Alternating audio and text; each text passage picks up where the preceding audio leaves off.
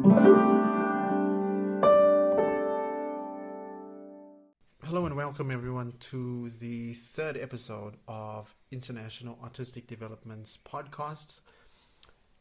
In this episode, we are going to look at an artist's journey, and the guest today is Paul Wheatley. I am your host, Matthew Hoffman. So, Paul Wheatley is. Um, so, I haven't put this detail out yet. I kind of wanted to save it as a surprise. Paul Wheatley is, is actually my, my cousin. We grew up. Um, we were quite close as cousins, eh? Very close, yeah. That was it was it was so strange because like, I'm like, wait now, how did we not see each other in that time? It was, and we even stayed in the same city. Like that was because I left Durban and came here. And like, hey. Oh yes, yes, yeah, yeah. I remember that. Yeah. Um, yeah, I think I always remembered you as this because I, I I had friends that were into art, but like I, I still remember the one time where I think it was Shameli. Yes. You, you were there and they asked you to draw, um, to sketch Leonardo DiCaprio, and you did one, and and it was like. I, I never imagined like a pencil sketch could look exactly like an actual photograph. So, so that for me was impressive. So I always think of like the, the stuff you used to draw because every time I did pop into Durban, you showed me as well. Yeah. But you've had quite a extensive journey, um, and a lot of it because as we got to a certain age, the visits and stuff, family wise, uh, kind of were less. Yes. And we didn't really see each other, and I didn't really see a lot of your development afterwards. Um, so I think let's let's start with you telling us about your journey in art. So let's look at your, your childhood. How did you get into it, and what type of things did you really do? Okay, so as you know, from from a young age, um, I was I was always artistic, artistic, but for some reason, it, it wasn't something that I actually thought. You know what? This is what I want to do. This is the a passion of mine that's all I want to do. It, it, wasn't even that. It was just something that I was able to do. Like it came naturally. I don't know what it was. And yeah, from I think like the, the primary school days for me, those were my my breakthrough years in art because for some strange reason I had no real memory. Like if I, if I actually look back and said, wow, back then I was a great artist art had nothing to do with my primary school years. I was sports. Sports was all I wanted to do. I was going to be the next Jonty Rhodes. Cricket was my life, and that's all that I did. I remember a friend saying to me, "He's like, oh, like you draw so well. Are you going to be an artist when you grow up?" And I'm an eight-year-old kid, and I'm like, mm, no. Like I'm seeing my idols on TV. I don't want to be that. You know, the funny thing is, uh, when I was in primary school, I because I mean I think I only got into music really at about 11, 12. Um, I was also a huge fan of Jonty Rhodes, and I used to love cricket there. And like now, I hate I hate sports now. It's, it's so it's so weird, such a contrast. Yeah. Yeah. So as I said, I, I, this guy says to me like, "What do you want to be? Like, are you going to be an artist when you're big?" And I'm like, "No, like I'm going to be a sports star. That's what I'm going to do." And the funny thing about it was I was a prodigy. When it came to cricket, that was I was literally something else. I was the youngest captain for the over 13 teams. I was like 10 years old. And then, as again, I say, for me, I had a vision of my life set, but nothing ever was, if, if you had asked me back then, nothing ever had to do with art. And that guy, that him asking me that, only now in my later years I realized like, whoa, that guy actually saw something that I didn't see, and yeah, you know. So got to I'd say like high school. High school is kind of where my biggest influences in art happened. Because in primary school, I won't even lie to you, I was not that good at at drawing out of my head, if I can say that everything that we saw, we watched cartoons. It was Disney. We we were fortunate to grow up with like our animation was literally those line drawing type of animation things. You know, nothing was really three D like how it is now. So we got to literally see what we see on TV, the pictures that come in, whether it's magazines or the coloring books, that's is what I got to literally have fun just duplicating and I duplicated and duplicated. And my thing with it was I was always good at coloring them in. Um, that for me, like that set me apart from everyone. You could even draw a better picture than me. I would, by sure, surpass you just by coloring that thing in. So that set me apart already. And I got to high school. I never forget a friend of mine. I I, I hadn't like actually met him at that time when we were in high school. Yeah. A friend of a friend basically like going to high school. There's different primary schools all merging into a high school. So this guy's named Sean Mayer. My friend Kyle says, Hey, I want you to meet my friend. He also draws. So I'm like, okay, cool. And we set this meeting up and we chill, say hi. And this guy shows me his drawing. Now, me coming from that background of, oh, that guy can draw and is really good, to seeing him was, how on earth is he even doing this? He could literally draw a picture out of his head. For me, that was something that it, it baffled my brains. And he can do it without looking at something. I was coming from, I look at something and I, And and I can it, do yeah. it, and I can just make it like great with the coloring in. And so what he would do was he would draw, and I would color it in. So we kind of developed like I think it must have been over over about a year where it was just him drawing, me col- coloring it in, and it was it was great. Like you know, we we actually made a little bit of a name for ourselves in high school because people needed posters done or something. They'd always call us, and at the same time this was happening. This is when I kind of fell into the graffiti side of things. Like the street art was already grabbing my attention at this stage, so I was like, okay, there's these big bold colors, beautiful stuff, and I'm going hard at that, but this guy's still edging me out, and this this I have this this weird. I don't have a. I wouldn't say I'm like a bad sport, Yeah. but I have this weird competition drive. Like if I'm doing something, I have to be better than you. If you better than me, I'd never be like, oh look at this guy. Like I'd never like bad mouth Yeah, you yeah. anything. I'd do my best to be better than you. Like that that that will drive me. I went home, I kid you not. I got one of these little books that had blank pages and I drew and drew and drew just out of my head. Nothing was great. It it was horrible. Yeah. Yeah. For me it was at that time like I'm getting and But I suppose, uh, in a way, music was kind of like that for me. But I think less direct, because you saw someone else doing it. So I grew up playing. Um, well, I, I took my dad's Beethoven sonata books, yes. and I'm learning these pieces, learning these pieces. Eventually, I can play quite a few of them. After a while, it starts to bug me. I, I, I look at this music and I'm like, how did, how did he actually come up with this stuff? And then I started exploring, coming up with my own composition. And I look back, and some of it is like utter junk that I composed. um, I remember because there was no formal training before university. So when I got to university um, and I played one of my compositions, one thing that, that really changed my perspective and, and made me study like the theory of music and stuff was the fact that um, so my lecturer went out and I was playing one of my compositions and he walked in again and he said, Oh my gosh, it's so boring. You're playing chord one and chord five over and over and over. And I'm like, and like a lot of people would take offense, but then I realized hey, there is so much more I can add to this.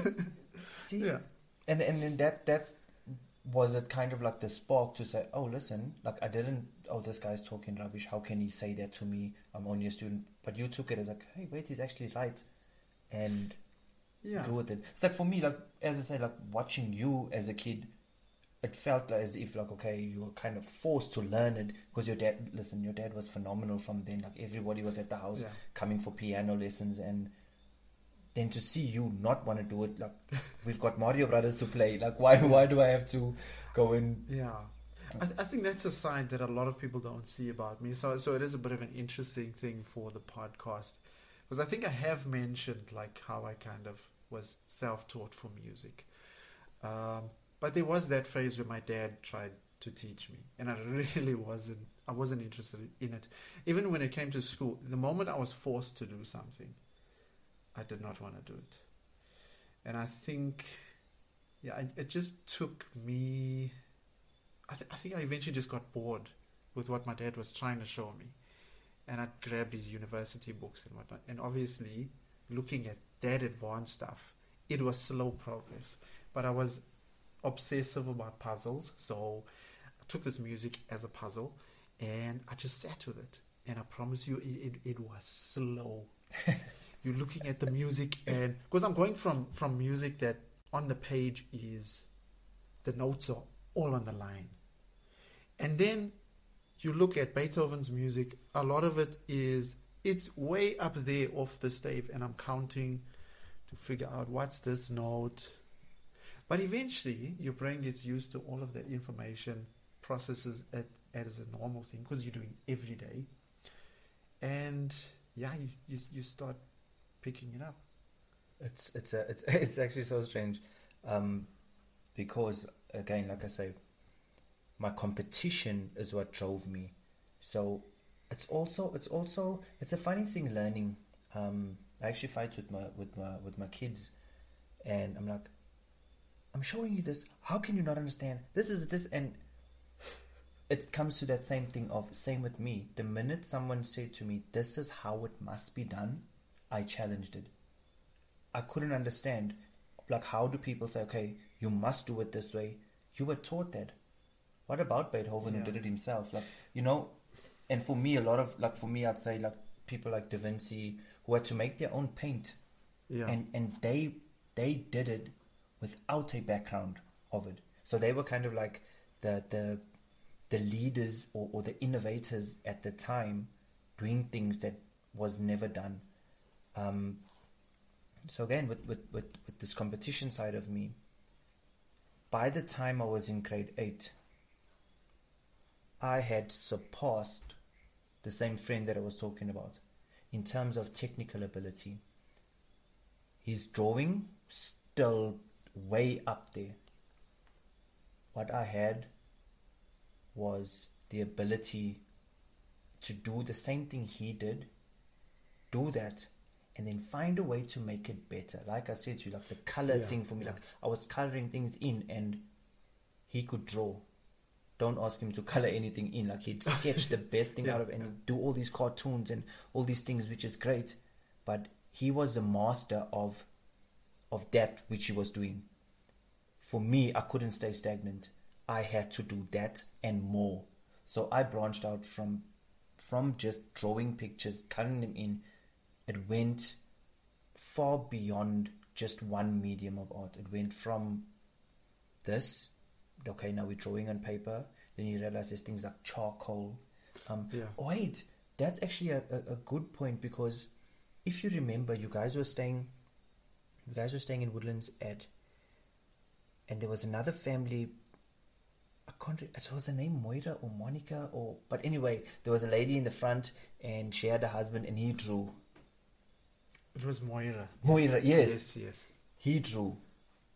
He gave me one little stick of a charcoal pencil, and I changed. It changed my damn life. Because I went to visit there one day, and uh, he had a he had a room where he had some of his artworks, and, and they were they were charcoal artwork. They- yeah, and he he literally changed my life with that. I'm like, whoa, I can get these dark tones stuff so great, you can smudge it away, and and it, it just it it just took my brain to a whole different ballgame, and I carried on pushing, and I did more and more. And then there's the stuff that we we were when we were young.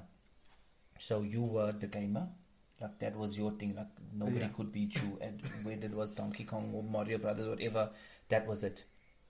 You playing those games, it was about playing the game. Me playing the game with you was look at Mario. Like how do they get this color man jumping? It's like the the Ah, world. Like I saw, I saw the whole. But, but then you've got to understand that that um, there's also a unique view for for it from my side. I think the one thing that actually made me good at games was when I started a game, I was obsessed with finding out the mechanics of the game.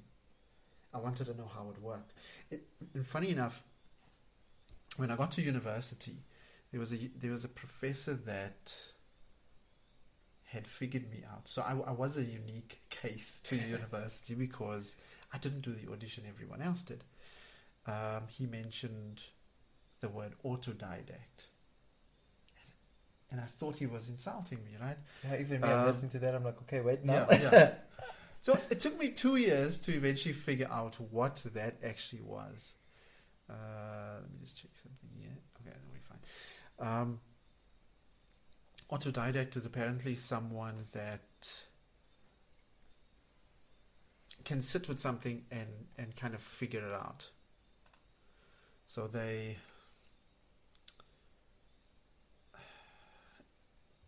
I think the, I think the best example is something like uh, so. So my mum always nags me about this, which it annoys me a bit because I never wanted to go into this. Um, so there were many things that I picked up as a child, and- and one of the things was uh, so like electronic stuff. Yes. When it used to break, I used to take it apart, figure it out, put it back together, and fix it. Yes. Um, and that is apparently what autodidacts did. And so that's basically how I learned music. So that professor figured that out when I was at university. And I, I never, It's it's so amazing Yeah. because like but I- that, that's what I did with games. Th- this is I the thing. It break it, it it, break, it breaks it. You, you literally break it down. So, what happened with me is going back into with the music side of it was a big influence growing up, like teenage years now. Um, number one, it's girls. There's a lot of things that, that a teenage boy gets. How do I say? You, cannot get distracted by that. You- You're Oh, yeah, from, from, there's you a lot of distractions. you see, so No, I- all, all these distractions came about, and the one thing that was a constant in my life was art. Um, for some reason, it just stayed. My sport fell away. Um, everything else, like, uh, again, it comes down to that thing you said. You say that word autodidact. Is, is that how I'm, sa- am I saying it Yeah, correct? au- autodidact. Yeah. So, with that, school, I was fine with my grades. Like I was, I was an A student from when I started school. Listen, Brenda taught me to read. I was reading at four years old. She was a teacher. But it was the same with me. Um, I, there- there's a lot of similarities. See, now, now this is the thing. So what happens is, I find out about hip hop. Okay, Yeah. I actually got in because again I'm I'm still very athletic. These guys, we all start this breakdancing crew. So we there's like about ten of us. We got this little breakdancing crew. We weren't the greatest, I, but I, I remember. you know, this, yeah. and we were into this. So then with that comes like okay, the music side of it, and then the graffiti again pops up in my life, and I'm like, wait now, what is this stuff? I see it everywhere. These big bold colors. So eventually, I got into it, and for me, it, it, it again came down to how did this person do it? Because if I hold a spray can, that's not what comes out of that thing. And he's doing some crazy things with this thing. So I need to decipher, okay, how does this thing work? What does it and same same thing with you. For me I thought it was just because I saw things visually where remote control cars. I needed to take it apart.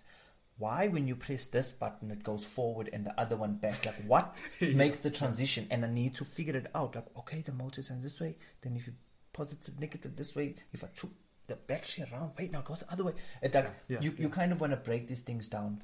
Um, so, again, my, my education side of it, what happened was if I was being told what to do, and it goes back to that thing, it kind of became boring. It's like, challenge me more. And Yeah. in school, it No. wasn't like that. Especially going to, for me, going to a government school, teachers were there to teach.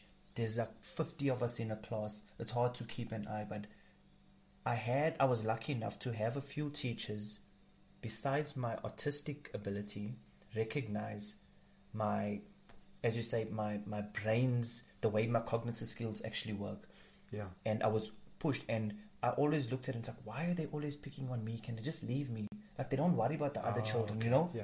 And they're like, no, Paul, you got where's your work? Why you? And I'm like, why do you keep forcing me? Like, But you know that that aspect because I also picked that up where teachers would sometimes focus on me, not pay attention to other kids and stuff. I think that shaped like how I teach a class now, because generally I'll I'll like start explaining stuff and whatnot, and I'll always give them a task, and I will go around while they're busy with the task, um, trying to figure out each kid. I wanted to get to know each child Yes. in the class because if if I can understand how they process the information, how they kind of understand uh, uh, um, everything, or even how they get stuck, I can help them from there. yes, Yeah. because you, But, you but- but basically teachers, yeah. teachers generally choose favorites, and You know the funny, the the funny, the funny thing is, it's like with, with you saying like how you go ahead teaching. I'm terrible at teaching. Like I, for me, it's like I know how to do something. So it's very Yeah. like I, I won't lie to you. I can see potential. Like if I see someone like for a, youngster, for example, they in art, I can see the potential. But for me to actually direct. go and break down how Yes. I work it. It's so hard because the process happens in my mind without me knowing it. So if I see a picture, for example, like the whole setup that we're looking at, I could go home right now without being here, draw the same thing the way it's all set up here because it's stuck in my mind. It's Yeah. already there. It, I, I don't know what it does, but it just happens. So for me to say to someone, no, what you got to do is you got to like get. I can't because for me it happened without me Yeah, knowing. yeah. It just did it that way. So a lot of it, a lot of it for me is, yes, the gift was always there, but then you finally, you, you know, you've got to work on Yeah. it. But, but you know what it might actually be? Because this is what I've also discovered. Because I, I was kind of um, like in 2009 I started university and I mean there was no income. I was kind of on my own. Yeah. I had to make money somehow. My, my dad made a way by letting me teach piano but I didn't know anything about teaching and it took me years and years to discover it but because I started off on my own, people not showing me, I figured out on my own. Um, and it was a unique experience for me.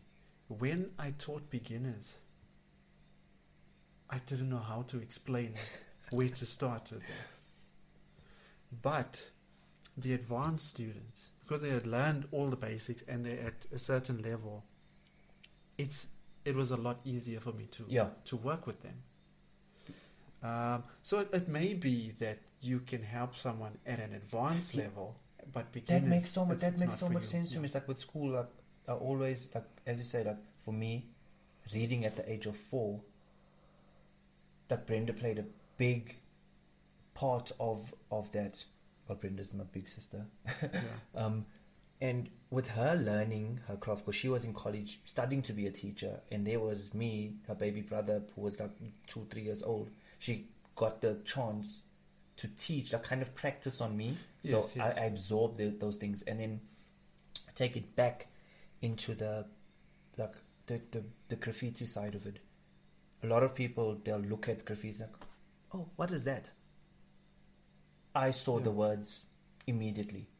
I'm like oh that says this and people are like you, you're talking rubbish like where are you seeing this and then that's what confused a lot of people about the street outside. It's like how? And like i can see how they made it flow and you know the beautiful patterns of these big bold colors. And funny enough the reason i got good at this is and then brenda still teases me all the time in college they had to do calligraphy classes. So they would sit there with their little line papers and they'd chisel things and they'd draw and draw and i found those papers and i would literally sit and do the same thing. I'd copy it copy it copy it. So my understanding of letters was brilliant. Like i could write anything. So my transition from just normally drawing into the graffiti side was a lot easier because i already had the concept of kind of spicing up no Yeah, letters and, and, and looking at it from a different view, Yes. shape and whatnot. Yeah, yeah, So that that's that for me it was intriguing. Like, wow, there's a normal person just writing. Is yeah, funny thing is, it's like we go to our young days again, being taught how to write as a kid. yeah, You know, your motor skills aren't the best, and you're being taught this is how it must be, and this is how it must be, and it's kind of like forced on you. That's the right. You must do it. And up till today, I have the worst handwriting ever. Ask me to if I draw my writing, it's the terrible. most flamboyant thing. But if I actually just get down and write the way I was taught how to write in school, yeah. utter garbage. Let me just make you something fancy.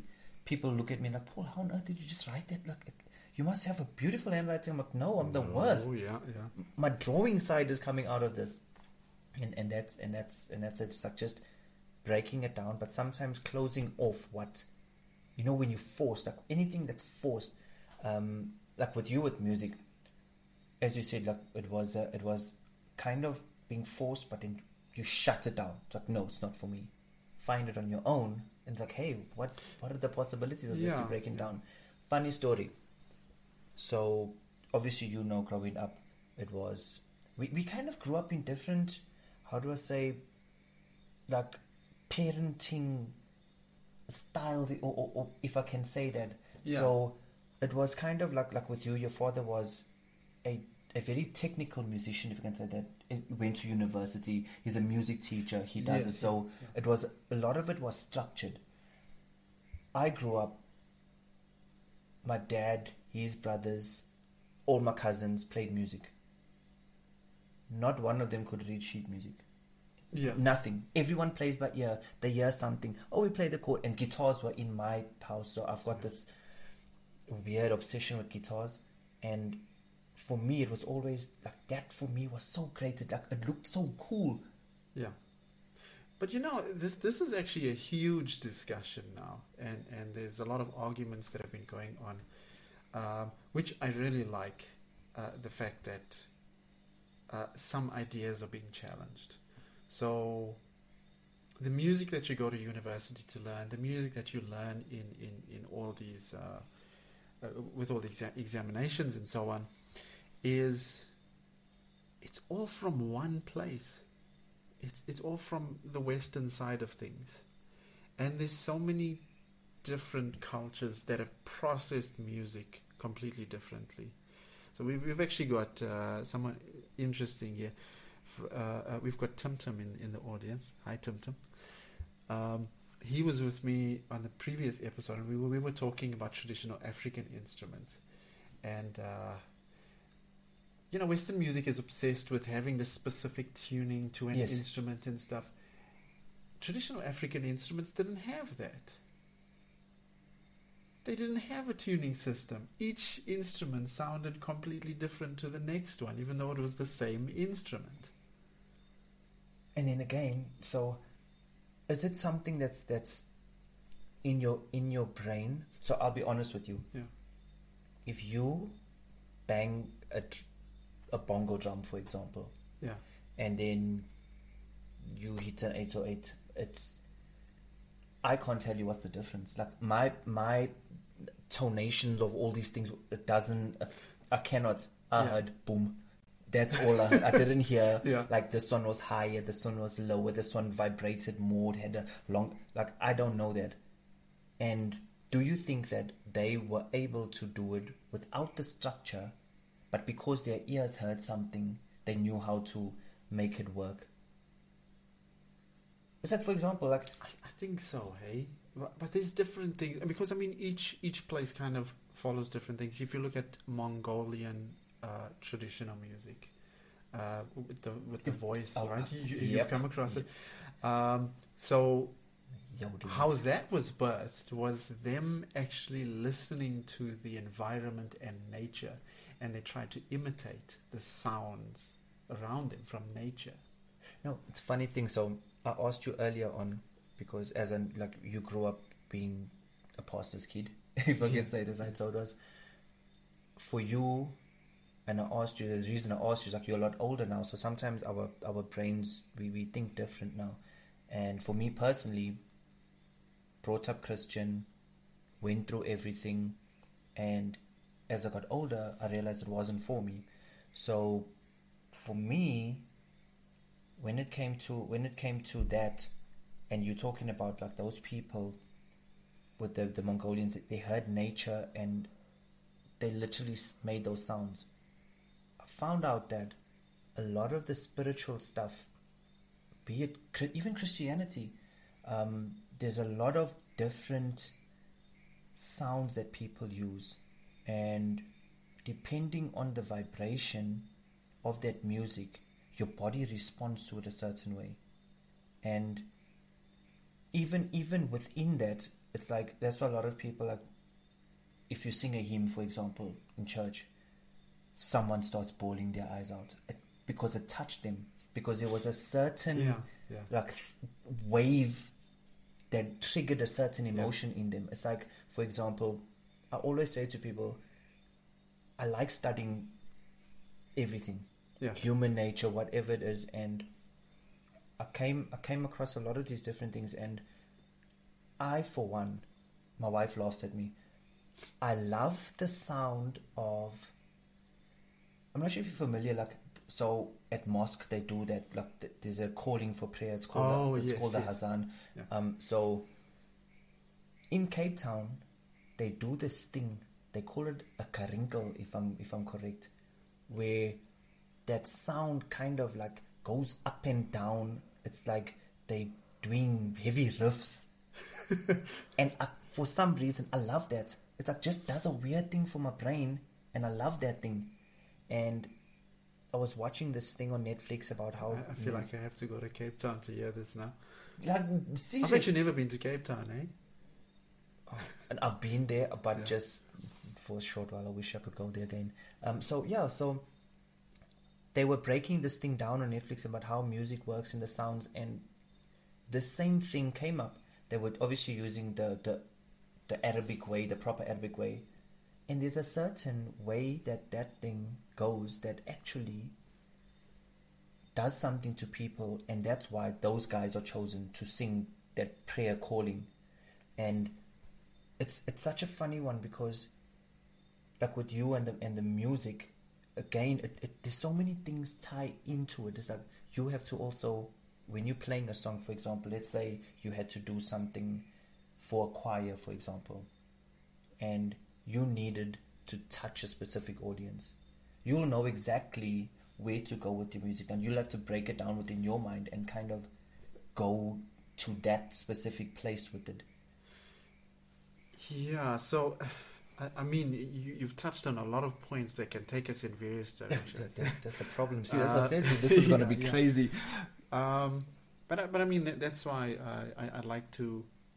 It is essentially a, a structure, so we will we'll get Yeah. back on track now. But I think just to answer some of this because I mean uh, you, spoke about the vibrations. Um, there's a lot of what I'm looking at now that I actually want to put in a later podcast where we talk about uh, in depth into like music therapy and sound therapy. Um, there's some tests that have gone on with like um, the difference between the hertz and stuff that can help you sleep. It can even keep you awake. It can even to the point of cause anxiety. And there's all these different like audio. uh, What do they call it? I think it's. Um, I've forgotten the name, but it, but it's uh, these deceptive kind of audio ideas that kind of play around with sound, and some of it is really cool when you hear it, Yes. and and then some of it can trick you, and some of it can actually like physically affect you. There's there's some really unique stuff with music. It's quite. Have you ever listened to like those binary binary code type things? That's what I'm working with quite a bit now. Uh, binaural beats. Yeah, Yes, yes. So that's what that's what I was talking about. So so it's it's not. Um, I wouldn't say there's concise evidence, but there has been research done. Uh, it, it it basically works with with hertz. Um, one ear will hear sounds at a certain frequency, and the other ear they alter where the hertz are. So, for instance, left ear will hear, let's say there's a tone being played at 200 hertz, and then the right ear will hear a tone that's being played at 203 hertz. So there's a 3 hertz Yes. different. And apparently that sh- that small distance is actually very good for sleep. They haven't discovered like w- what really happens Yes. there, but i- if you uh, you can it can help you stay awake apparently if you have a difference of 50 hertz and then there's a middle ground if you get to like uh, uh, so 30 hertz 30 hertz is so I, I think I can explain it so basically your ear detects something's wrong but because it's still such a minor change it can't exactly pinpoint that the sounds that it's hearing there's something wrong with it Oh my gosh. so because of this, your brain starts to panic, and it can give you a panic attack. It can make you anxious and whatnot. Um, yeah. So so the- past thirty hertz, you basically get to a point where your ear detects. Okay, the sounds. There's a difference And between the waves. This yeah. takes me back to the same thing we were literally discussing about the guy Tim Tim you said who was you know the African music and stuff without the structure of chords and, and all of this. This thing I put in my ear and I put this whatever binaural beats, whatever was going on, it was supposed to make me calm. I heard such a high pitch that thing literally woke me up from my sleep. I was tired. I put this Yeah. thing, let me try and this, and it was it was such a screeching sound, and like, what is going on? Like, it went from such a great thing to being so vividly, like, disruptive in my mind. As you said, Yes, it caused you yes. anxiety. I'm like, this is a very powerful tool because people can, I, I think, Yeah, but but now the important thing to realize as well, um, because because there's no like proper medical journal, there's not a lot of people professionally looking at it, um, and and this is also why I focus quite a bit on this field. Um, I, I would like to get concise evidence um, on it.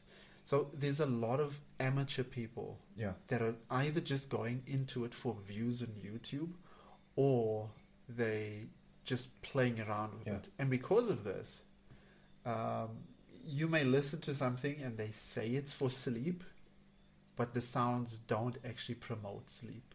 Yeah, th- So- this so is my problem. like this is Yeah, yeah. this is what happens to me. It's like all these people say, okay, like the crazy ones. Where you want if you want to create abundance in your life and get money and all these weird things, listen to this code and it's like, Oh, no, okay, yes, that's yes. see.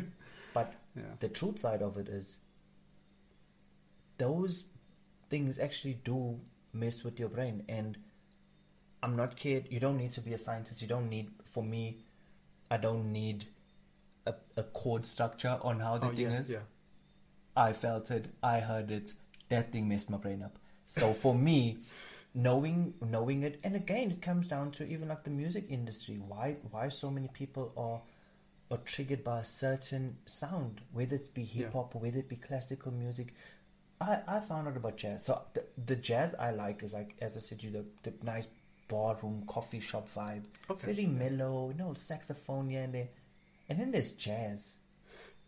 Even There's, worse, there's that new so many different types. It's it's insane. Jazz, jazz is a jazz very where, where it's like this guy's playing this, he's doing his. It's like five different people Yeah. having a solo at one time, and it's like it can kind of Yeah. like for some people it's cool, but I, I actually wouldn't classify jazz as one particular genre. I, I feel like it sits on a higher category yeah, and then it kind of spreads out. Because in a way, jazz jazz stays alive because it evolves. Wh- with whatever the popular music is now, it changes how people kind of develop it. Uh, so, so, so there's there's the world of jazz fusion that is huge, and it takes. And funny enough, it's reviving a lot of your old traditional art forms from around the world, like like your Arabian stuff, your um, traditional Indian music. Uh, there's music from so many different places, even here in Africa. They're fusing jazz with those those styles, and it's what's keeping it alive. Um, because it's also doing that with, with popular music. See that that's the funny thing because it goes back to again Tim Tim's story of like the African music because everything every popular music that you listen to now has a form of art in it that was not structured. Yeah. It was somebody. You must see if you can listen to that. That uh, I think it was episode two. I think I did link it to you. I will I will actually go to Yeah, listen yeah. because I'm quite interested. Again, it comes down to the same thing as me. Like, I hate Picasso. People will Yeah. blasphemy. There's another uh, artist. His name's Basquiat. Very famous artist. Yeah. People love him. Oh yes, you know he's he's literally big with youth culture now, and for me, Don't like him. Yeah. utter rubbish. And people look at me, Paul, but how can you say that? And the reason I say this is, it's for me, Picasso does something that anybody can do. And this again is my opinion. It's not a fact because again, Yeah. I've never actually hated another artist. I'm saying hate, Yeah, which we- is I such mean, a we- strong We all thing. It's grow in a specific way. Yeah. And I think a lot of, and, and I have to admit that in classical music, there's a very egotistical and kind of snobbish approach to everything. And um, I, mean, I mean, I'm not saying all classical musicians are like that, but there's a very strong edge of that feeling.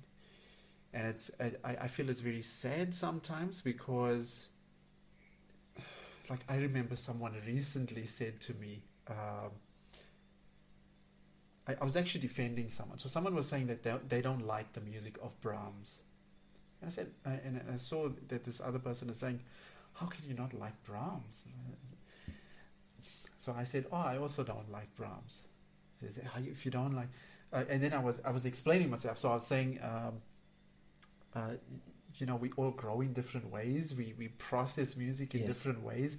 Naturally, we're gonna have our own tastes. And then the guy was like, "No, but you, you you've gotta you you've gotta like Brahms." Like, how can you say that? it's it's such it's such a weird one because again, like even in my field, it's it's about I like this. I'm like, and then someone will say, "Oh, but I, I don't like it," and I'm like, Yeah, No, but like, and then people like they they come into you it's like, how can you not? Like they try and force an opinion on you. well, I like chocolate. Uh, it- oh, it you don't comes- like chocolate? listen, oh, you're It's you're such a just strange thing. It's like it's like literally even down to sport. My wife wants to die. So why do you find these weird things? With we always come to these philosophies and got to do with sport. And as I said to him like, everyone has an opinion about Lionel Messi and Ronaldo. You don't even need to follow sport. You if you hear those names, you kind of know who they are. They're that big, and it's that. This guy plays a certain way. This guy plays a certain way. Both brilliant yeah. everybody. Oh, how can you like him? It's just this and this. Look at him. He thinks. I'm like, first of all, we actually don't know the people. Like, let's just be happy we get. If you like soccer, you watch it. And people, say, no, no, he's better. No, he is better. And then that debate comes about an opinion. Yeah. People are trying to force an opinion. Like, it's odd. We both watch. I like what he does. You like what he does. Yeah. That's just our opinion. Can we not just agree? Like, you know? yeah. and and that's it and again it comes down to the art forms like for me i love the more classical like renaissance type of, of art like i see Okay, the i see the beauty in it sculptures like by, by Bernini I honestly if you told me that medusa's real i'll believe it because of those italian sculptors yeah, yeah. I'm like, how did you do that? With with no tools that we have today, you made that marble sculpture. You made fingerprints or these little indentations of muscle and vein out of marble, which is uh, you try hit a block of marble and see what happens. And Yeah. and that's for me, it's those things. And so when I look at Picasso or the people at Basquiat, I kind of think it's like people who just did something and the world blew it up in in a sense of art okay the art industry is like picasso this can you see the emotion i don't think picasso even felt any emotion when he did a certain thing the emotion Yeah. was felt by the person looking at it Yeah. so if i'm looking at it i feel it Right, if you yeah. look at it you feel and this is the thing i think i just i just kind of say it because for me it's it's that form of art where anybody can do it and that's the beauty of art. You should anybody should be able to kind of just throw some paint on a wall, look at a red and green and blue together, and just be like, oh wow, that does something for me. You know, Yeah. you, you can kind of see it. Like it's it's those vibrant colors, or maybe it's even dulled, earthy tones that kind of you know just mess with people's emotions. Same way as listening to some music. Like certain things Yeah, will make you feel this type of way, and others will relax you. Kind of. Okay. Yeah. Um, I'm, I'm actually thinking back to. Um, so, so I remember at university, I, was so obsessed with music that. Uh, let me actually just. Hello, everyone. I'm seeing lots of hellos popping up there. Uh, yeah, so I was talking to Daisy Reyes actually. Yeah. Um, we were talking about like my obsession with music I, I got to the point where i had this practice journal which didn't last very long but uh, when i had it i was analyzing like every bar of music and, and stuff but you know when it actually comes down to it the composer didn't like start writing a note and then he's calculating this is what i'm gonna do this is what theory Yes. uh, I'm gonna apply to the. No, he's using feeling the the majority of the way, or they're experimenting. Um, and I feel sometimes people analyze things so much it's just ridiculous. But, That- but anyway, let, let's let's over analyzing. Yeah. yeah, let's try and. Uh, so so we were talking about kind of your your your Yeah. journey through stuff. So if we looked quite in depth, uh, your childhood and your young adult phase. Yeah. Now, I think, and this is especially a point that I'm kind of missing because I don't know from the graffiti side Yeah. to where you are professionally now. Um, how did how did you get to that point? Okay, so well, just to let everyone know, I am professionally a tattoo artist. Um, that's what I do. Um, it's how I earn a living, and the big part of it is the professional. Like you don't you don't kind of realize the like when you say, "Oh, that's my profession." It's kind of like a light term. So hearing when other people say, "Oh, like what's your profession?" then you actually realize, right now I actually am so good at something that I am literally a pro. It's it's it's hard for me to fathom because it's for me I'm learning every day. Yeah. So when people say these things, it's like I have to sit back and think, oh wait, this is how it is. So the thing is, not once did I ever think that I'd be in this profession. It was my again, kid you not. So th- this will go back. I can't remember the year. Listen, we sound so old going back. We are all day. Eh? Okay, so sometime early 2000s, Eminem was one of the biggest artists, right? Yeah. Eminem influenced a whole generation. I'll never forget. This was where I was in the whole graffiti scene. Yeah. That was my youth years, getting into it. If you can remember, you had borrowed a CD. It was an Eminem CD. I had still written some drawing I on it. cannot remember. Okay, so this is okay. Let me refresh your memory. Wait, here. wait, wait. Did, did you draw on the CD? I, I, I, I, it had like this graffiti weird thing writing because it was my brother's. He it was actually his CDs. I was just because he had you know those what we Wait, call did you draw like the name Eminem on it? Yes, it was in red and yellow. If if. But anyway, I came across the CD recently, and I was trying to figure out where on earth I got it from. let, so let me explain something. So that was my breakthrough in art. I actually started getting really good at that side of art. Very bold, very graphic. You know, I was not a vandal. Like I always try and let people know I was not a vandal. Okay? Spraying on somebody's fence outside didn't really appeal to me, but I did it because that was the thing to do. Yeah. Like if you're a street artist, how do you not do the art in the street? I, I feel like the people here in in Hilton have uh, a lot of artists have done a good job changing the bad perception of graffiti. Yeah? Because you you you'll find if you drive around in certain places, there, there's brilliant graffiti artists that one one guy specifically J- Jono, Jono. Hornby, I love Jono. Jono's like Jono. Jono's style is just great, and his personality as a person, Yeah. brilliant as well. I still have to meet him. The, Yeah, I he, he actually has a love to get studio. He has a studio here. Uh, at the Zaza Art Gallery. Is, Is is that- that? it? I think so, but he was yeah. He was saying some, or the gallery, the gallery something. But yeah, it's Yeah. he did say to me it's here in Hilton. Um, so back to the CD.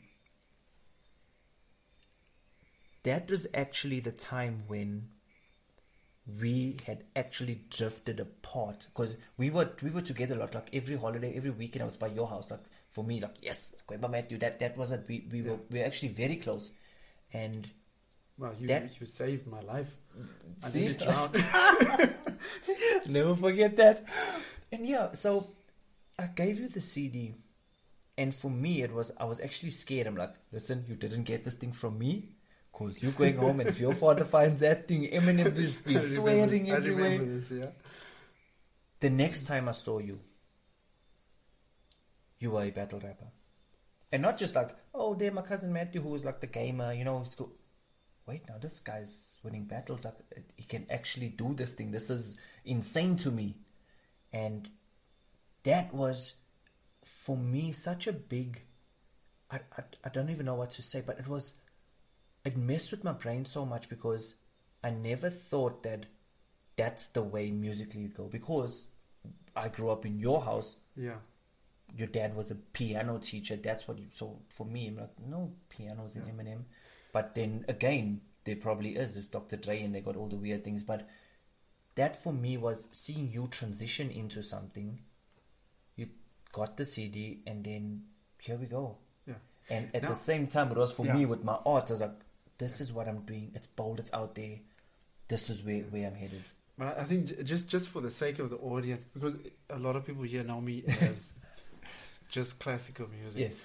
Um, yeah, there was that could have been the transition essentially that that took place, where I got yeah I, I got into the the hip hop scene where I was battling and stuff. But funny enough, it wasn't really the music that that hit me. For me, it was actually the language aspect. There was this whole world of um, wordplay and and puns uh, in the underground scene of hip hop.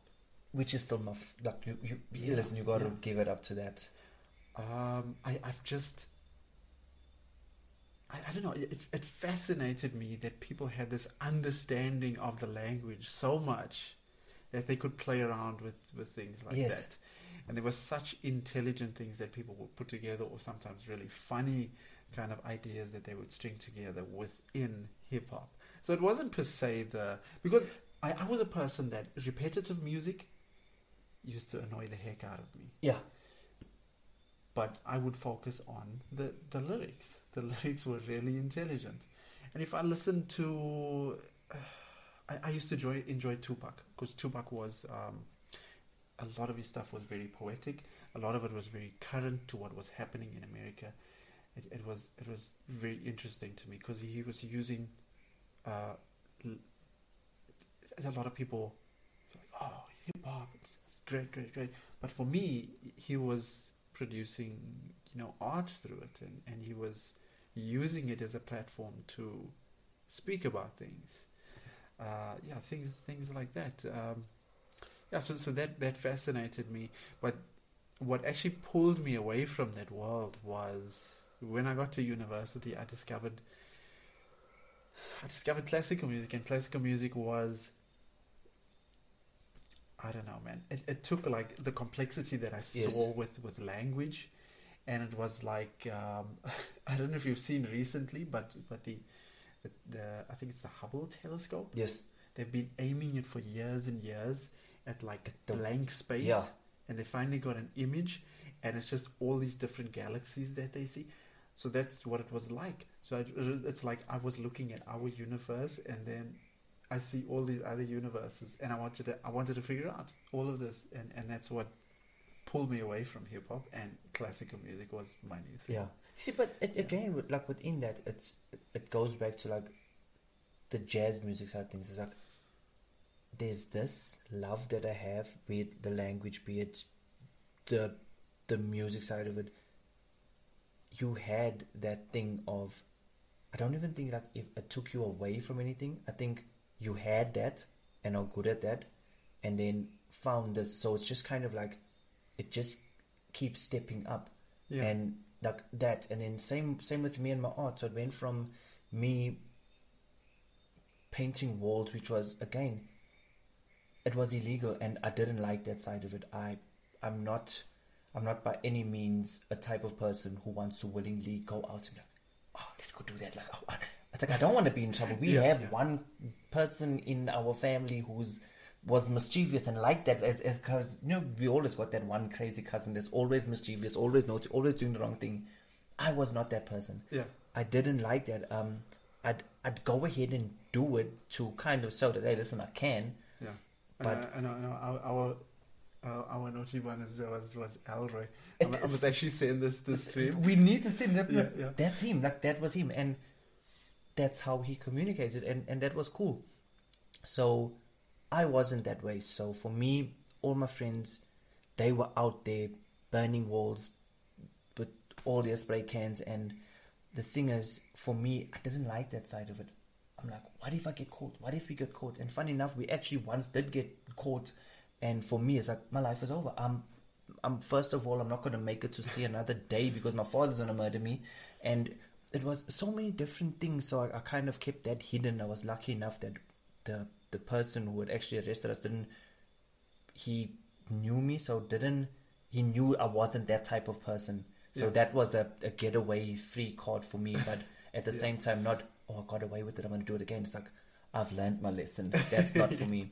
And I branched off from the graffiti, still in the graffiti scene, but it, I took that and I went to the fashion side of it. I was like painting clothes, ah, Yeah, I see, the, doing everything, whatever I could put my mark on. That was that was Yeah. me. But you know what I've realized? When it comes to family, it is incredibly difficult to do work for them. Not- so I, I know with with, with Oh, Roselle, my wife, it's it's so difficult, and even with like my, my niece and stuff like that, it is really difficult to teach them Yeah, because they're family. And uh, I remember I asked you for a number of things that I really wanted, like like a, a drawing or something. I'd never forget. We actually kind of started with a little character when we were going to do the manga books and Oh yes, yes, and it didn't go anywhere. Yeah, but Listen, that's I, I still actually think back and like, hey, that was kind of cool. It, like it, it did spark something. I would still me. like to do it. Eh? the way it's popular I, now. I, I am still involved in like, like if I look back to 2021, I was supposed to do um, the Lion King with my school, but uh, the school that I'm with, I mean, I mean, it's a public school. There's no way they would be able to Yeah. afford the rights to it. So I was rewriting the script, and I was redoing the music so that it wouldn't fall into the copyright Yes. section. Um, yeah, so I so I'm still heavily involved in like dramatic art scene and like script writing and stuff. We we should definitely do Oh, that something. sounds like a plan. Let's just say like I'm I'm a lot more mature now also, so I I understand. Okay, wait now, because like even for me, like what we did back then is so popular right now. It's like I was being teased for watching certain anime things. Like okay, everyone Dragon Ball Z was like a staple in Pokemon, but it's become such a big thing now. Like Yeah, wow, yeah.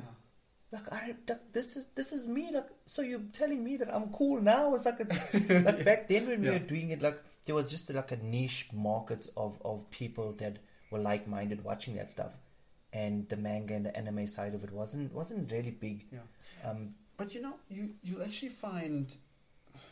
I feel, I feel in the classical music scene once again, there's. They kind of look down on people that play, like anime music, Yes. pop music and stuff. So no, you must be serious, people. And if you actually look at like the recent big competition that happened, was the Chopin uh, International Piano Competition. um, actually had some of the stuff coming into my server when it was active. It was being live Yeah. streamed in. Um, I think there was a. I can't remember which platform did it, but they had some of the competitors come in and play. Like eh, they interviewed them and they played some of the music, and a lot of them are into playing gaming music and anime music and stuff. And they're competing at this world class level. This is what people don't realize is that, um, you know, yes, there's, there's there have been brilliant musicians uh, of the past, and a lot of people like to bring up, oh, this Yes. this, this this pianist was absolutely amazing. You know, you can learn so much from this pianist. But you've also got to understand that this generation of musicians, it's, it's a completely different ballgame. Essentially, I would say musicians now, especially if you really discipline yourself and focus, there's so much content. Back when I, even when I was studying, there was there was nothing where you could look up and, and, and have content that said, uh, this is a good way to, to practice, uh, this is how you consciously become aware of, of your body when you're playing so that you don't get injured and whatnot. Now it's it's everywhere. You can find it everywhere. People are talking about it on YouTube. Uh, you can find much more advanced books Yes. where people have gone in depth. They're basically in a point where their technique is from the get go on point. Yeah. And we didn't have that back then. You you had to discover it for yourself. And I, I- feel that also affects like your competitions and things. Yeah. You know, But, but uh, I, oh, okay, just finish your point. I just want to try and get back on, on track here. yeah. Uh, This is again, it, it, it's covered a thing- lot yeah, of as what I we said, were going to. went from yeah. all these different things. Yeah, no, just like with what you were saying, it's like again, it comes down to the free thinkers and even the classical side of music, where people like, oh, hip hop's not so thing. We structured, we on everything. Like we play classical music, but for me, was the great masters being controlled, and it'll even take you. For me, it kind of goes kind of like how people view Jesus, if I can say that there was this person who changed a whole generation. Like he's like, no, the Jewish way, like there's a different way. We're progressing in life, but he did it, did it well. People followed him, and then everything that you do now must only be that way. So likewise, for example, I'm not too familiar with like the great masters of classical music. Like Yeah. we know, like for me, Beethoven or something, if I can say that. But everything you must learn only that way. You can only play this sonata, you can only play it, and this is how it must be. But what about the person who can do that without having to play that? Why can I not embrace Yeah, this? But I feel like that's what they did, and then they became the law. I did Oh, this. yeah. I broke away from what they told me, and then I did this, and all of a sudden I'm the law now. And it goes down. It's like even the way hip hop changed, and everybody hates trap music, like the, the so-called underground hip hop artists. Ah, this trap music, they just the uh, what was the word for these trap artists? There was something, some rappers. I don't know what they said with the words or something. The yeah, they gave them a funny term, but I'm like, but look how much influence they have on the culture we had the Tupacs and the Biggies, and then obviously Eminem. Eminem came like a little more playful side, and then you had other people coming in. For me, Lil Wayne was a game changer, Yeah. and again, he for me he brought what Eminem brought, but kind of just a little bit more in terms of the hip hop ex- a- aspect of it. In terms of he delivered such wordplay, it was actually ridiculous. You know, there's an interesting aspect um, that kind of falls under like music therapy side. I think research into it in that way. Uh, the music that you that you hear at a certain age is music that is most influential on you and and it becomes like your go-to music and that's why you know people from our generation they they say oh the music of the 90s That's amazing but uh, people that are older than us you know they they like the music from the E- 70s exactly. and the 80s um, and, it, and it just keeps going on so yeah It's, it's just a cycle. We- We've got to understand that there's that mental aspect. I, Yeah. I think a lot of people don't realize that. And I also feel like uh, music uh, psychology, how music affects us and stuff, a lot of people don't understand. So this aspect, a lot of people don't know It's, it's as you say, it's, Yeah. it's a it's such a big psychological aspect. So Yeah. again, moving Oh, on yeah, to our yeah, yeah, yeah, coming back to it. I Yes. think just before we move on, there is a question that popped up. Uh, so Tim Tim's got a question there. Um, oh, to ask you. He's, so he's a multi he's multi talented in music and art. He did visual arts as a subject in high school, and I had a teacher who always made it very adamant that I don't succeed in a class and make me feel makes me feel discouraged all the time because I'm being different than other students. What advice can you give to this generation now if they came across this sort of bullying from a teacher, especially from the very subject you're good at? What would you have done if you were in my shoes? You know the funny the funny thing is with that is that I was in his shoes. Um so I was I never ever had gone to to a tertiary institution. Everything I ever did was self taught. Uh, again, we didn't have the YouTubes and stuff like to learn different things. So wherever we could, like I remember there was this little show on on Yo what was it, Yo TV. See, we didn't even have DSTV that back Yeah, then yeah. and they would draw these teach you how to draw these like Pokemon characters like with the circles and like you got to first make the shape and then and it was like oh wow that that actually helps me a bit like I, I figured out how to get the movement of my structure first then apply everything else and then I, I was fortunate enough there was this newspaper ad that that I came across and it was it said there was like this you can go to this college and apply, probably get a bursary or whatever, depending. Um, and so I'm like, hey, maybe I should actually look into this. So what happened was they did an invitational week, and it was quite expensive to go there, and I didn't have the money. So I saw the ad. I go there, and I'm like, I'm I'm just gonna go there and show them, and whatever happens, happens. Funny enough, the guy sitting behind the counter, I, I go to him and I'm like, hey, sorry, you know, I'd like to do this thing. How was the process and all of this? And I'm looking at him and it's not, my brain was not registering. The guy who was sitting behind the desk, his name is Nanda Soobben. Nanda Soobben was one of the newspaper cartoonists. He would, like during the apartheid time, he was one like drawing the Mandela things and all these Oh, yeah. Phenomenal at what he did. I show him my work and he's like, wow, you're great. Like, there's so much you can learn at this institute. The institute's called CFAD, the Center for Fine Arts, Animation, Design. Yeah. And I go there and he says, no, you should actually join my class. I'm like, "But I can't afford it. And he says, no, don't worry about it. So we go through and the first class, they take us to the computers, me and computers. No idea what's going on. Okay, I'm not the most tech savvy person, but anyway, we got these Mac, Apple Mac. That time they were still called like Macintosh. Yeah, and had yeah. the big blue bubble. It was like cool. You could see in the inside. They go. They teach us this onion skin where you can draw. Then it makes it light. Then you draw your next thing for animation. Okay. So it, it was it was nice for me. I'm like, hey, wow, I'm getting into this. This is actually beautiful. I'm drawing. The accountant there. He says to me, we're busy sketching and stuff.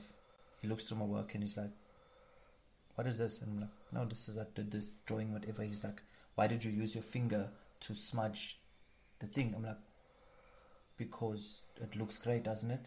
Instead of having a sketchy pencil line, like this thing is smooth. This thing is more realistic than what you other guys here have. Then he made me sweep the floors of the, the, the, colleges because I was there kind of for free. And at this time, third year students are looking at my work and I'll be like, wow, you airbrush, what is this? And this guy's like, no, you can't do it. You had to, we had to, at the end of this, this week, there was a, how do I say, a, a kind of painting thingy we had to do and I didn't have the right equipment.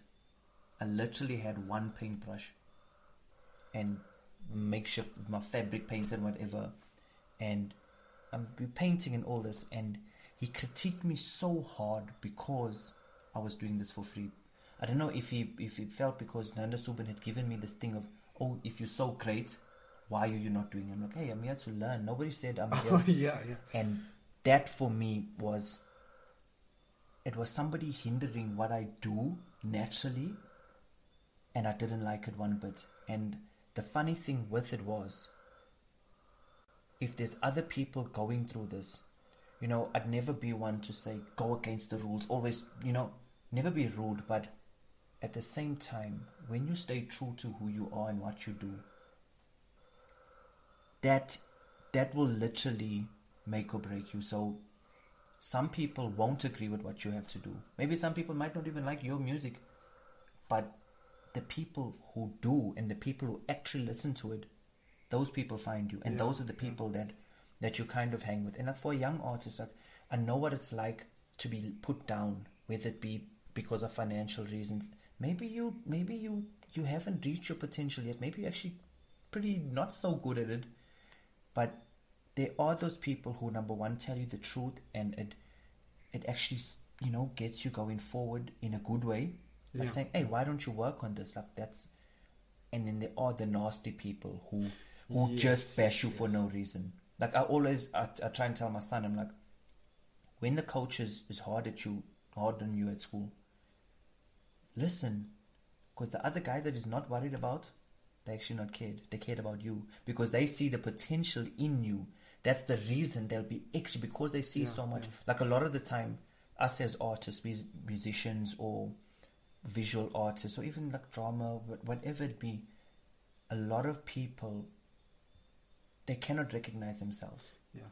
You know, it's, it's actually sad to see kind of how. Um, I see we've got another hello there. Mr. Osushi says hello.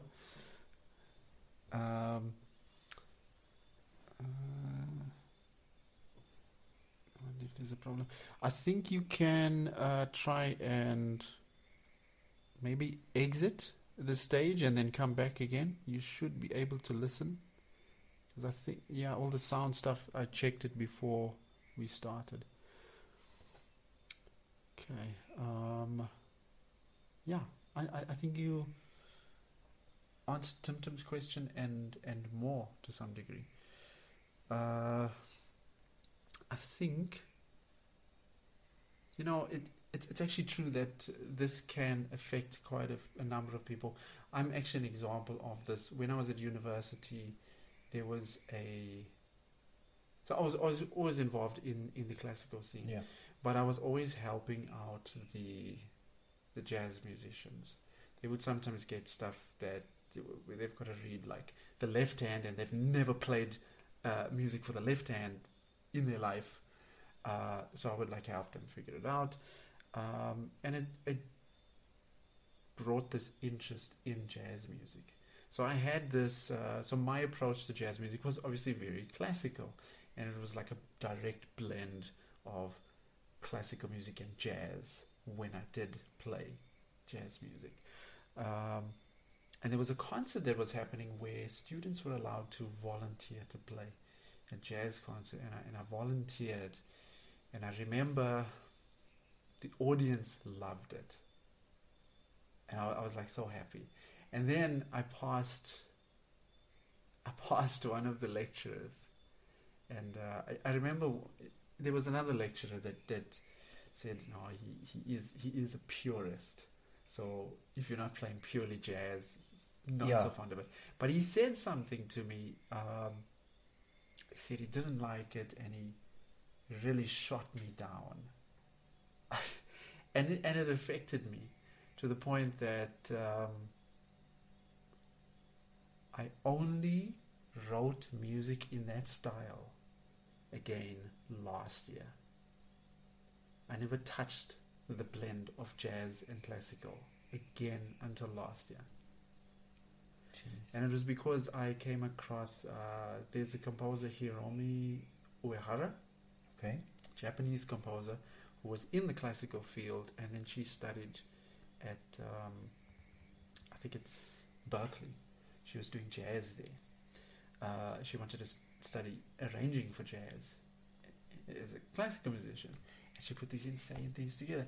And when I heard the music, I was like, "This is this is the style that I was busy with," and people loved it. And I'm like, "Geez, why the heck can't I go back to it?" But I, I- I feel like I've wasted so many years because I took that comment to heart.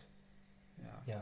No, listen. A lot of it, like for for some people, whether it be a teacher, even even parental influence can be very bad for some people because Yeah. it's kind of teaching you to do what other people say. Then you kind of you water down your own your own feelings or your own like ambition and like with me growing up i always i didn't i wasn't bad with criticism criticism kind of it, it, it suited me if i can say that so Yeah.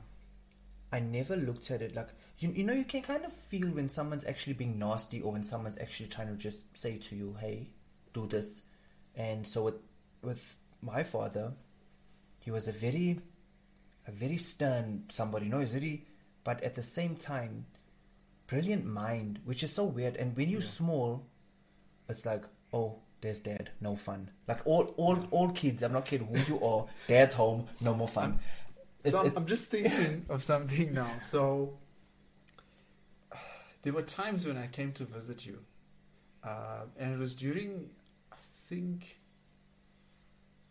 I think it was at a point where I didn't want an accent, and I started playing around with accents and stuff. And there were some times when I visited you and you were upstairs. What I would like to do is, I would like to call you down in your dad's voice. You still do. I'll never forget that. Oh my lord. And yeah, that that's it. That that that same voice. Even my friend Sergio, he always teases me with that same thing. He Yeah. always does that voice. And yeah, and I would I would for example, I'd be I'd be drawing and I'd say to him, Hey, check this out and he'd be like, Hmm, why is that eye crooked? And the eye was actually crooked. He was not he never said to me harshly. And a lot of people can't see that. Some people will actually be like, My father hates me. How can you just say? I'm like, No, my father was honest enough to tell me that the eye was crooked. The eye was actually crooked. And, and Yeah. I went back and my my thing was for me, if someone said something, it's my mission to prove them wrong. So I went through my career doing that. It's like this person said this to me, I'm gonna prove them wrong. And that's how I, I went. Like for example, like in, in your situation, I would have tried my best to do that same music style to show this person, look, you Yeah. I'm gonna make you like I'm gonna make you say, Wow, I was actually wrong. Yeah. And I, I It think, kind of I bettered me, me. it- because it was like a niche kind of style, it wasn't my the classical music Yeah. that I was so heavily focused on. And I think because of that situation, I was like, ah, okay, maybe, yeah. maybe I shouldn't touch it. You know, it's it's not my field. Uh, yeah, but but anyway, let's let's look at. Um, so we are kind of we have kind of touched Yes. on the topic and stuff, but uh, like you personally, how do you relate to or perceive other forms of art? So for me, art's in everything. Um, I'm a, I'm a, I'm a big, I'm, I'm very passionate, if I can say, about every type of art form. And a lot of people assume art is either music, dance, drama. You know, it's like like those things, either something visual. I think the so if you're hearing some weird sounds in the back, it's it's the the bullfrogs that are nearby. Yeah, nature. He heard you. It's going to be quiet. um, yeah. So when it comes to to art, I I'm the type of person when I wake up and I go outside. There's clouds, the sun rays are shining through the clouds. It's that's so majestic to me. It's like looking up into the mountains. Or it's it's some weird sort of art that that we all kind of can perceive in our minds. Um, so even when it comes to, I even look at people who who are athletes. For Yeah. me, I look at that's an art form. Like you are able to manipulate your body in a certain way to get the edge over somebody else. You know, it's like a, a it's like this dance that that in my my brain it's it's a back and forth motion of wow look it's not just somebody kicking a ball it's like a it's this- actually I mean, there's there's a reason why people pay to go to those things. yeah I, th- I think an important thing that that I, I think that the generation now should actually look at. Um, I was actually thinking about it. I, it. It's actually come back to me. I was thinking about it like two months ago or something. I feel like sometimes we, we're so heavily invested in technology and, and you know taking our phones and taking these pictures Yes. and whatnot. And there was one particular point where I I think we went somewhere and I decided to leave to leave my phone and then and then Roselle also she left her phone in the car. And then there was like a picture perfect moment. Uh, and we're like, oh, we don't have the camera yet. But I was thinking to myself, you know, we'll remember this experience like for the rest of our lives. And that's that's one thing a picture cannot take. A, a lot of a lot of the times when we are busy taking a picture, we are actually we're so focused on the technology side of it that we forget to appreciate the actual moment you know and the memories that the it funny thing that is so on my on my instagram or my facebook or anything i actually hate facebook um it's, it's a weird one i know just because there's No, I'm, I'm not fond of. I, I basically use social media for for business. Exactly, and I'm I'm actually even leaning away, like even on the business side of it. Okay, so you're talking about living in the moment. There's a picture you take in. It's like, oh, what a beautiful picture. My wife and I have this thing, and she actually taught me this. She's like, let's actually live in the moment. Forget the camera. What happens is, I take a picture. For example, you and I, we go hiking there's this waterfall yeah that nobody ever saw. We spotted hey cool you know and then the waterfall disappeared. Yeah. okay? We take the picture of it. The only thing that that picture is going to do is try to justify if anybody else liked it as much as we did. So you're going to put this let's say for example this is the best picture. Let's show everyone on instagram. Two people like this picture. Yeah. that picture you're looking like only two people i really don't Yeah, and then, and then you, got you this, kind of lost the- yeah so for it, yeah. that beautiful moment that you experience kind of gets lost or drowned in this hype of everything that you do must have a filter Yeah. on it it must be em- like amped up and even in my field of, of art i see people they're painting sneakers that thing's edited i see people doing tattoos that thing's It's edited Yeah. people are even singing outside but they're not actually singing it's recorded Oh yeah. yeah. i'm like oh so you got If the you best mic in the world and you don't get no wind because your hair's blowing but the sound is staying the same and for me it's like those things it kind of takes the essence of, of it out um then you kind of lose the art that you that know, for you me You know, one thing I really want to do, um, I must actually speak to some musicians uh, about it again.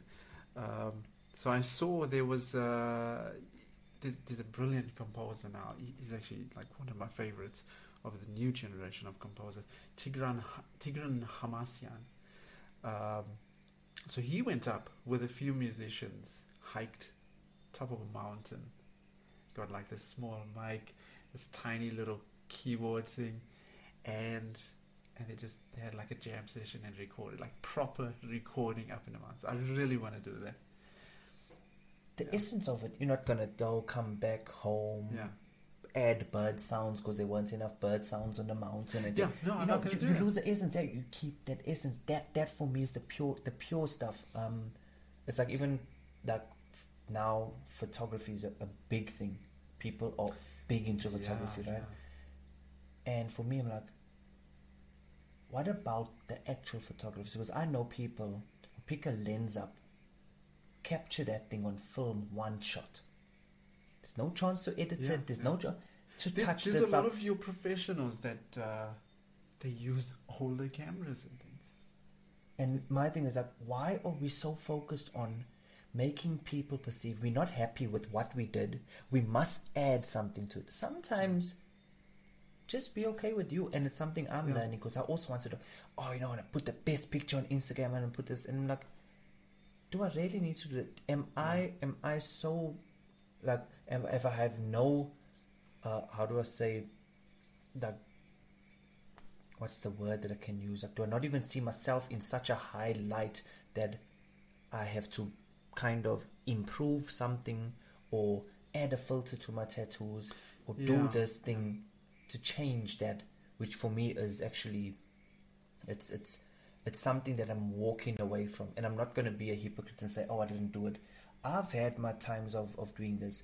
My problem with social media is there's too much to do in terms of algorithms, and then you must post this time, and you and have, I'm like that where I lose, where I kind of lose it. It's like I always tell people, like for me, if I post something and I want to get people to see it, like a lot and a lot of likes and stuff, I'll post it, I'll hashtag this certain thing, and I'll put a million hashtags, and I'll probably get about my average likes on Instagram is between like 100 and 300. Okay, that's where Yeah. that's where Well, it is, you get more than me. you know.